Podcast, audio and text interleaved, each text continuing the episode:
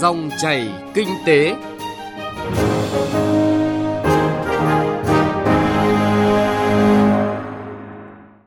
Biên tập viên Trung Hiếu xin chào quý vị và các bạn. Thưa quý vị và các bạn, trong chương trình Dòng chảy kinh tế hôm nay, chúng tôi chuyển đến quý vị và các bạn những nội dung sau. Dự thảo sửa đổi luật đầu tư và luật doanh nghiệp chưa đột phá như kỳ vọng của doanh nghiệp. Chuyên mục Kinh tế số có bài phân tích số hóa ngành tài chính cần lộ trình và hợp tác hiệu quả với các bộ ngành có liên quan.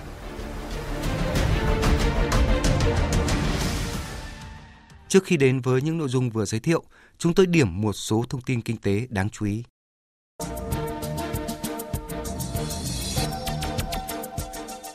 Bộ Tài chính vừa yêu cầu các địa phương trả nợ dứt điểm các khoản vay theo chương trình tín dụng lãi suất 0%. Tổng dư nợ đến 31 tháng 12 năm ngoái của chương trình vay vốn lãi suất 0% là hơn 7.000 tỷ đồng, trong đó nợ quá hạn là khoảng 480 tỷ đồng. Đây là khoản Ngân hàng Phát triển Việt Nam cho các địa phương vay để thực hiện chương trình kiên cố hóa kênh mương, phát triển giao thông nông thôn, cơ sở hạ tầng nuôi trồng thủy sản. Nhưng thời gian qua, một số địa phương đã không trả nợ gốc đúng hạn theo hợp đồng đã ký. Thời gian qua, tình hình lãi suất đầu vào của các ngân hàng thương mại tăng khá cao, từ 0,1 đến 0,3% một năm ở một số kỳ hạn, khiến mức lãi suất tiết kiệm có thể lên đến 8,5%. Ông Mạc Quốc Anh, Phó Chủ tịch kiêm Tổng thư ký Hiệp hội Doanh nghiệp nhỏ và vừa thành phố Hà Nội cho biết, các ngân hàng tăng lãi suất cho vay khiến chi phí đầu vào của doanh nghiệp tăng từ 10 đến 20%. Lãi suất cho vay tăng còn khiến nguồn vốn chung và dài hạn của doanh nghiệp bị ách tắc, gây khó cho công việc làm ăn, nhất là khi đang vào thời điểm sản xuất đầu năm. Mới đây, công ty cổ phần du lịch và tiếp thị giao thông Việt Nam Viettravel đã gửi Sở Giao thông Vận tải Thừa Thiên Huế đề án thành lập công ty hàng không lữ hành Việt Nam Viettravel Airlines. Trước đó, tại hội nghị triển khai nhiệm vụ ngành du lịch tỉnh Thừa Thiên Huế năm 2019, Tổng giám đốc Viettravel Nguyễn Quốc Kỳ đã chia sẻ công ty của ông dự định sẽ đầu tư hãng hàng không Viettravel Airlines với trụ sở đặt tại Huế, không chỉ khai thác thị trường du lịch Huế mà còn tham gia sâu vào ngành hàng không đầy tiềm năng thành phố Hà Nội yêu cầu các sở ban ngành, ủy ban nhân dân quận, huyện, thị xã đẩy mạnh công tác hỗ trợ doanh nghiệp vừa và nhỏ, khuyến khích các hộ kinh doanh chuyển đổi thành doanh nghiệp. Theo nội dung trong công văn số 625 vừa được ban hành, thì thành phố yêu cầu các sở ban ngành, đơn vị thuộc thành phố tiếp tục đẩy mạnh cải cách thủ tục hành chính về đăng ký doanh nghiệp và cấp phép đối với ngành nghề kinh doanh có điều kiện, tiếp tục triển khai các nhiệm vụ được phân công tại các văn bản của Ủy ban nhân dân thành phố. Sự xuất hiện của những mẫu xe mới cùng với các chương trình bán hàng hấp dẫn của các doanh nghiệp và đặc biệt là mong muốn sắm xe đi chơi Tết là những yếu tố quan trọng khiến lượng xe ô tô tiêu thụ trong tháng 1 năm nay tăng tới 27%. Thông tin từ Hiệp hội các nhà sản xuất ô tô Việt Nam cho thấy tổng lượng ô tô của các thành viên thuộc Hiệp hội bán ra trong tháng đầu năm đạt 33.484 xe các loại, là tháng thứ hai liên tiếp lượng ô tô tiêu thụ đạt trên 33.000 xe chính phủ Nhật Bản có kế hoạch nới lỏng yêu cầu về tiếng Nhật cho thực tập sinh nước ngoài làm việc trong lĩnh vực điều dưỡng nhằm thu hút thêm lao động trong lĩnh vực này. Hiện nay thì thực tập sinh điều dưỡng được phép gia hạn thời gian ở Nhật với điều kiện sau một năm đến nước này họ phải qua được cấp độ nào đó trong kỳ kiểm tra trình độ tiếng Nhật. Nếu không qua được kỳ thi này, họ bị buộc phải trở về nước. Tuy nhiên, chính phủ Nhật đang có kế hoạch cho phép thực tập sinh điều dưỡng ở lại thêm 2 năm nếu họ có ý chí tiếp tục học tiếng Nhật. Theo một số nguồn tin của báo chí Nhật Bản, thì sự thay đổi này có thể có hiệu lực từ tháng tới.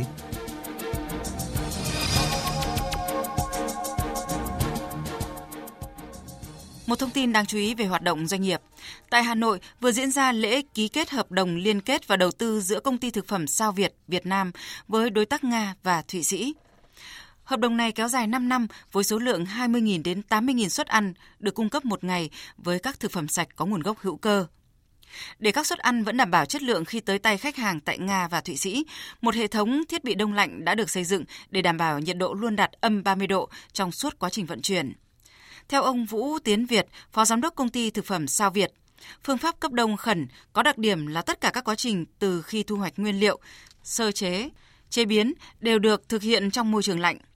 Thực phẩm sẽ không mất đến 5-6 tiếng để làm lạnh, qua đó chất lượng sẽ được giữ nguyên vẹn 100% như tươi sống. Hiện nay chúng tôi đang cung cấp là miền Trung, miền Nam và Hà Nội. Thì ngoài ra thì chúng tôi có các cái vùng nguyên liệu ví dụ như là ở Lào Cai, Mộc Châu, Đà Lạt và Hà Tĩnh. Các đối tác họ mong muốn là áp dụng cái công nghệ này của Nga là cấp đông khẩn là giữ nguyên chất thành món ăn, trăm phần trăm là đạt chuẩn. Cho đến bây giờ là chúng tôi nhận được hợp đồng là 80.000 suất ăn một ngày.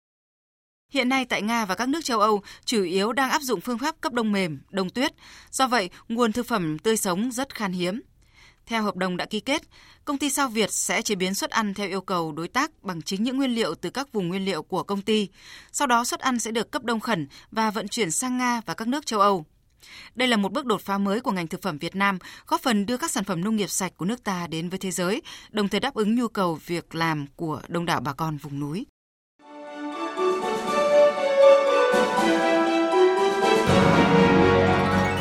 Dòng chảy kinh tế, dòng chảy cuộc sống.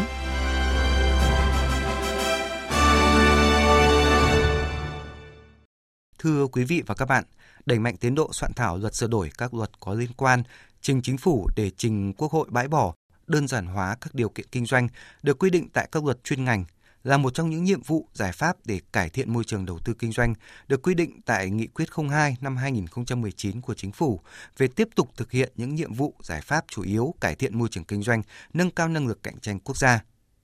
Tại hội thảo lấy ý kiến doanh nghiệp về dự thảo luật sửa đổi bổ sung một số điều của luật đầu tư và luật doanh nghiệp do Phòng Thương mại và Công nghiệp Việt Nam cùng với Bộ Kế hoạch và Đầu tư phối hợp tổ chức mới đây,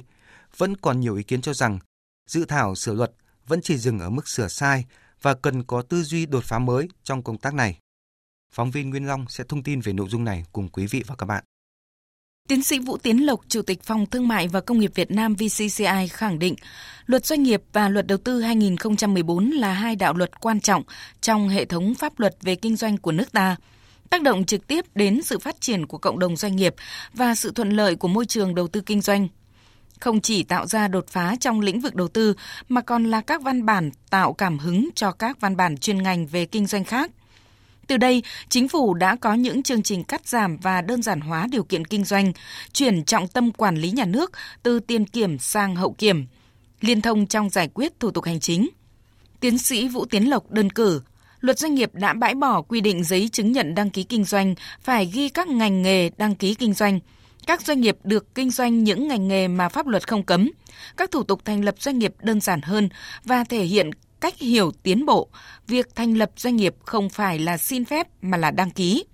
Hay với luật đầu tư đã có những thay đổi tích cực về thủ tục đầu tư theo hướng cởi mở tích cực hơn, đặc biệt đối với nhà đầu tư trong nước, nhà đầu tư nước ngoài có vốn sở hữu dưới 50%.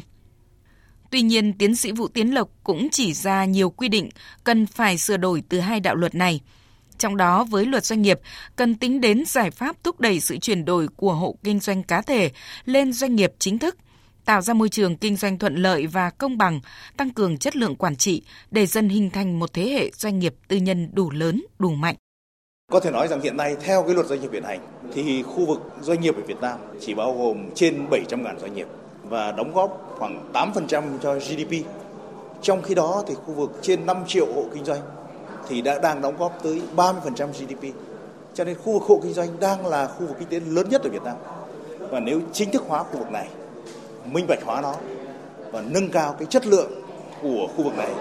sẽ là cái chìa khóa để dẫn tới cải thiện cái chất lượng và tạo nên sự đột phá trong sự phát triển của nền kinh tế Việt Nam. Chúng ta đều biết rằng trong mọi nền kinh tế thì khu vực doanh nghiệp vừa nhỏ, siêu nhỏ thì bao giờ cũng là xương sống của nền kinh tế. Và việc thúc đẩy cái khu vực doanh nghiệp này là trọng tâm chính sách của bất cứ quốc gia nào. Và cái điều này không chỉ có ý nghĩa kinh tế trong việc tăng trưởng GDP phát triển kinh tế, mà còn có ý nghĩa về chính trị, xã hội. Và đây chính là cái việc phát huy dân chủ trong cái sự nghiệp xây dựng kinh tế. Cái việc thực hiện xóa đói giảm nghèo và cái việc thực hiện chiến lược không ai bị bỏ lại phía sau trong cái quá trình phát triển dưới góc độ một nhà đầu tư mua cổ phần tại một số doanh nghiệp. Ông Nguyễn Xuân Hồng cho rằng, dự thảo luật sửa đổi luật doanh nghiệp đã qua 3 lần chỉnh sửa, nhưng đến nay cũng mới chỉ dừng lại ở việc sửa một số điều và có thể nói là chưa được bao nhiêu. Cái khoản 17 điều 4 luật doanh nghiệp quy định người liên quan nhưng không nói để làm gì cả. Thế thì nêu ra người liên quan có, có để làm gì? Không thực hiện một điều luật nào, không điều kiện ví dụ như cái điều kiện biểu quyết không nhắc đến tôi đề nghị đưa vào cái chỗ mà điều kiện để biểu quyết thì phải trước khi biểu quyết về những phần có lợi thì phải loại hết những người có liên quan ra nhưng mà đây luật chỉ nêu lên nhưng mà không để làm gì cả tôi thấy rất là bất cập mà tôi có ý kiến rất nhiều lần đấy đấy Chứ thằng này không nói được cái điều gì cả, chỉ từ 10% đối chừng 1%. Ban kiểm soát vẫn là người thân chỉ gạt bỏ được phần là trưởng ban kiểm soát không giữ chức danh như thôi. Mà ban kiểm soát không giữ chức danh nhưng mà là con cháu hội đồng quản trị thì để làm gì ạ? Chẳng bao giờ con tố cáo bố à, chẳng có bao giờ cháu tố cáo ông à mà đồng loạt ví dụ tôi vừa nói đi ban kiểm soát đồng tình với hội đồng quản trị để đưa cả gia đình đi du lịch chung đó cái gia đình mình để chi hàng tỷ đồng để, để đi du lịch đi chơi. Đi đánh gôn cũng đưa vào chi phí đối ngoại. Cổ đông có làm gì được đâu ạ? À? vì điều kiện bất cập của điều kiện thực hiện cho nên tôi đề nghị là sửa bởi vì sửa hẳn mà nếu không sửa thì thôi chất thửa này là coi như không ăn thua đối bơi hoặc là trong cái cái luật doanh nghiệp nếu điều lệ công ty không quy định khác, thì thực hiện thế này này, thế có nghĩa là cho phép điều lệ công ty nhảy trên luật doanh nghiệp à mà phải quy định điều lệ công ty không được trái với luật doanh nghiệp. Nhiều chuyên gia là các nhà nghiên cứu luật đánh giá cao việc Bộ Kế hoạch và Đầu tư mạnh dạn đề xuất đưa hơn 20 ngành nghề lĩnh vực ra khỏi danh mục các ngành nghề kinh doanh có điều kiện. Bởi các ngành nghề như xuất khẩu gạo, kinh doanh dịch vụ logistics, dịch vụ mua bán nợ, sản xuất sửa chữa bình ga, Luật sư Nguyễn Kim Dung, giám đốc pháp chế của Tổ chức Giáo dục và Đào tạo Apollo Việt Nam nêu quan điểm. Chúng tôi rất vui mừng khi mà à, nghe đại diện của Bộ đầu tư trình bày về cái việc là sẽ bãi bỏ thêm một số những cái à, lĩnh vực ngành nghề kinh doanh nếu như những cái lĩnh vực à, là ngành nghề kinh doanh đấy nó không liên quan đến vấn đề an ninh quốc phòng hoặc là chính phủ đã có những quy định về quy chuẩn, đó là những cái bước mở rất nhiều và tạo điều kiện cho các nhà đầu tư, cả nhà đầu tư trong nước và nhà đầu tư ngoài khi quyết định đầu tư vào bất kỳ một lĩnh vực nào. Mặc dù được đánh giá cao những cải cách từ hai đạo luật này, song trên thực tế mới chỉ hơn 3 năm đưa vào thực hiện từ tháng 7 năm 2015, luật đầu tư đã được yêu cầu đòi hỏi phải sửa đổi. Điều này cho thấy cần có tư duy đột phá mới trong việc làm luật cũng như sửa luật.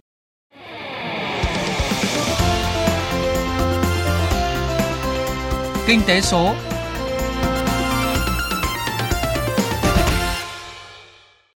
Thưa quý vị và các bạn, Bộ Tài chính vừa ban hành quyết định số 2445 về kiến trúc chính phủ điện tử của ngành tài chính. Đây là bước đi thiết thực nhằm nâng cao hiệu lực và hiệu quả hoạt động của ngành tài chính, hướng đến chất lượng phục vụ người dân và doanh nghiệp.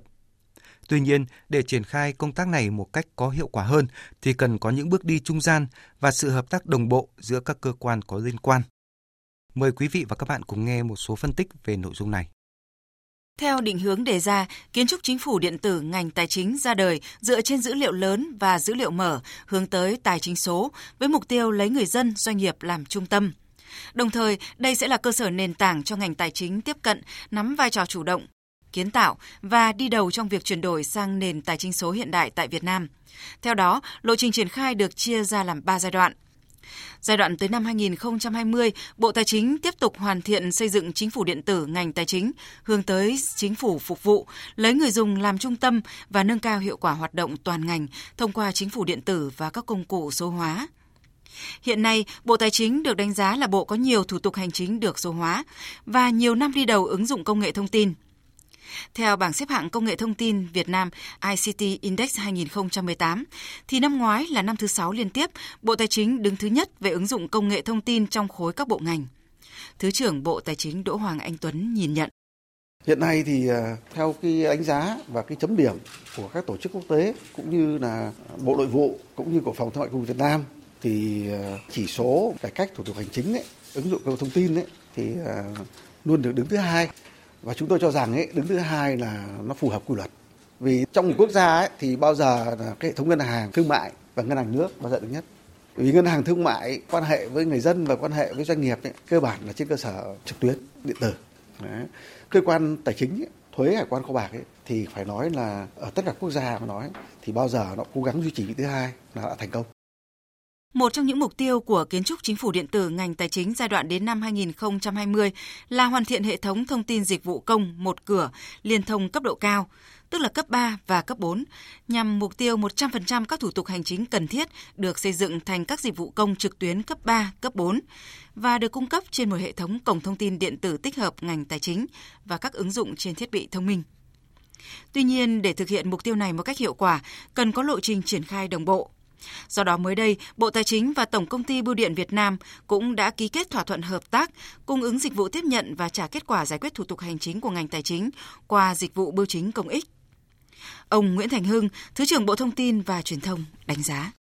Cái việc mà ký kết là một việc hết sức ý nghĩa và nó bổ khuyết cho những cái việc chúng ta đang triển khai liên quan đến triển khai các dịch vụ công cấp độ 3, cấp độ 4. Trên thực tiễn mà nói thì đối với người dân, đặc biệt là những người dân mà một năm người ta sử dụng không nhiều các cái thủ tục hành chính thì nó cũng có nhiều trở ngại khi mà sử dụng các cái dịch vụ công trực tuyến. Người ta để mà được đào tạo liên quan đến công nghệ thông tin mà sử dụng dịch vụ công trực tuyến là rất là khó khăn. Cái thứ hai là đâu đó thì người dân người ta cũng ờ, chưa có cái sự tin cậy lắm vào cái dịch vụ công trực tuyến. Nếu mà chúng ta có những cái đơn vị người ta hỗ trợ rồi sự hiện diện rộng khắp để phục vụ người ta trong vấn đề triển khai thuận tiện các cái dịch vụ công trực tuyến thì đấy là một cái sự bổ trợ rất tốt cho những cái nỗ lực chúng ta hiện nay đang triển khai các dịch vụ công cấp độ 3, cấp độ 4. Vì cái mục tiêu cao nhất của chúng ta dù chúng ta có làm dịch vụ công cấp độ 3, cấp độ 4 hay không thì cái quan trọng nhất vẫn là cái thời gian rồi cái chi phí và cái mức độ hài lòng của người dân doanh nghiệp. Thực tế, việc hợp tác giữa hai ngành bưu chính và tài chính đã được thí điểm ở một số lĩnh vực, nhất là thuế và kho bạc trong thời gian qua, cho thấy hiệu quả tích cực trong việc nâng cao hiệu quả hoạt động, giảm cơ cấu bộ máy. Đặc biệt nhấn mạnh là việc giảm thời gian giải quyết thủ tục hành chính đáp ứng yêu cầu sử dụng của người dân và các tổ chức, nâng cao sự hài lòng trong quá trình giải quyết thủ tục hành chính của Bộ Tài chính. Do đó, việc ký kết thỏa thuận hợp tác toàn diện giữa Bộ Tài chính và Bưu điện mới đây chắc chắn sẽ mang lại lợi ích lớn hơn cho các bên tham gia, trong đó có lĩnh vực tài chính ngân sách và kho bạc nhà nước. Ông Phạm Anh Tuấn, Chủ tịch Hội đồng thành viên Tổng công ty Bưu điện Việt Nam kỳ vọng Chúng tôi hy vọng là rất nhiều mảng việc của bên ờ, Bộ Tài chính trong cái việc cải cách hành chính thì công chí có thể ủy nhiệm qua bưu điện làm được, đặc biệt là kho bạc, thuế rồi hải quan và như vậy giảm được bộ máy quản lý của Bộ Tài chính, giảm được về nhân sự rất nhiều. Mà theo chỉ đạo của Thủ tướng Chính phủ thì Bưu điện Việt Nam tiến tới làm cánh tay nối dài là bộ mặt là một phần của các công quyền và giải quyết một phần công việc trong pháp luật cho phép để giải quyết được việc này. Thì Bưu điện Việt Nam cũng rất mong muốn là Bộ Tài chính sẽ hỗ trợ cho Bưu điện Việt Nam làm sao các thủ tục qua bưu điện phải được trọn vẹn, triệt để vấn đề thứ hai mà muốn làm được bắt buộc phải kết nối công nghệ thông tin và từ đấy chúng tôi mới có thể triển khai làm được vấn đề thứ ba là vấn đề đào tạo thì ờ, các thủ tục này thì phải có sự hướng dẫn đào tạo Tính đến hết năm 2018, Bộ Tài chính đã triển khai cung cấp dịch vụ công trực tuyến là 987 thủ tục hành chính. Trong đó có 163 dịch vụ công trực tuyến mức độ 3 và 293 dịch vụ công trực tuyến mức độ 4. Dự kiến Bộ Tài chính sẽ triển khai cung cấp dịch vụ công trực tuyến mức độ 3, mức độ 4 đối với 195 thủ tục hiện đang ở mức độ 1, mức độ 2 và thực hiện nâng cấp từ mức độ 3 lên mức độ 4 đối với 93 thủ tục hành chính. Như vậy, triển khai dịch vụ công trực tuyến có lộ trình và phối hợp đồng bộ với các ban ngành lĩnh vực có liên quan là giải pháp thiết thực để nâng cao hiệu quả tiến trình này. Về dài hạn, kiến trúc chính phủ điện tử ngành tài chính đề ra nhiệm vụ cho giai đoạn 2021 tới 2025 là tiếp tục hoàn thiện các hệ thống thông tin phục vụ xây dựng văn phòng không giấy tờ, xây dựng nền tảng tài chính số dựa trên dữ liệu và dữ liệu mở, thiết lập hệ sinh thái ngành tài chính số. Giai đoạn 2026 đến 2030, ngành tài chính đặt mục tiêu thiết lập hệ thống tài chính số hóa hoàn toàn và nền tài chính thông minh. Đây là những nhiệm vụ đòi hỏi không chỉ là sự quyết tâm triển khai của Bộ Tài chính, mà cần cả sự quan tâm phối hợp của các bộ ngành có liên quan. Quý vị và các bạn vừa nghe phân tích về vai trò của việc triển khai đồng bộ, có lộ trình và nhất là hợp tác chặt chẽ giữa các bộ ngành để nâng cao hiệu quả và hiệu lực cải cách hành chính, để việc cung cấp dịch vụ hành chính công thực sự vì mục tiêu cuối cùng là sự hài lòng của doanh nghiệp và người dân. Chương trình dòng chảy kinh tế hôm nay cũng xin dừng ở đây. Chương trình do biên tập viên Trung Hiếu biên soạn và thực hiện. Xin chào và hẹn gặp lại quý vị và các bạn trong các chương trình sau.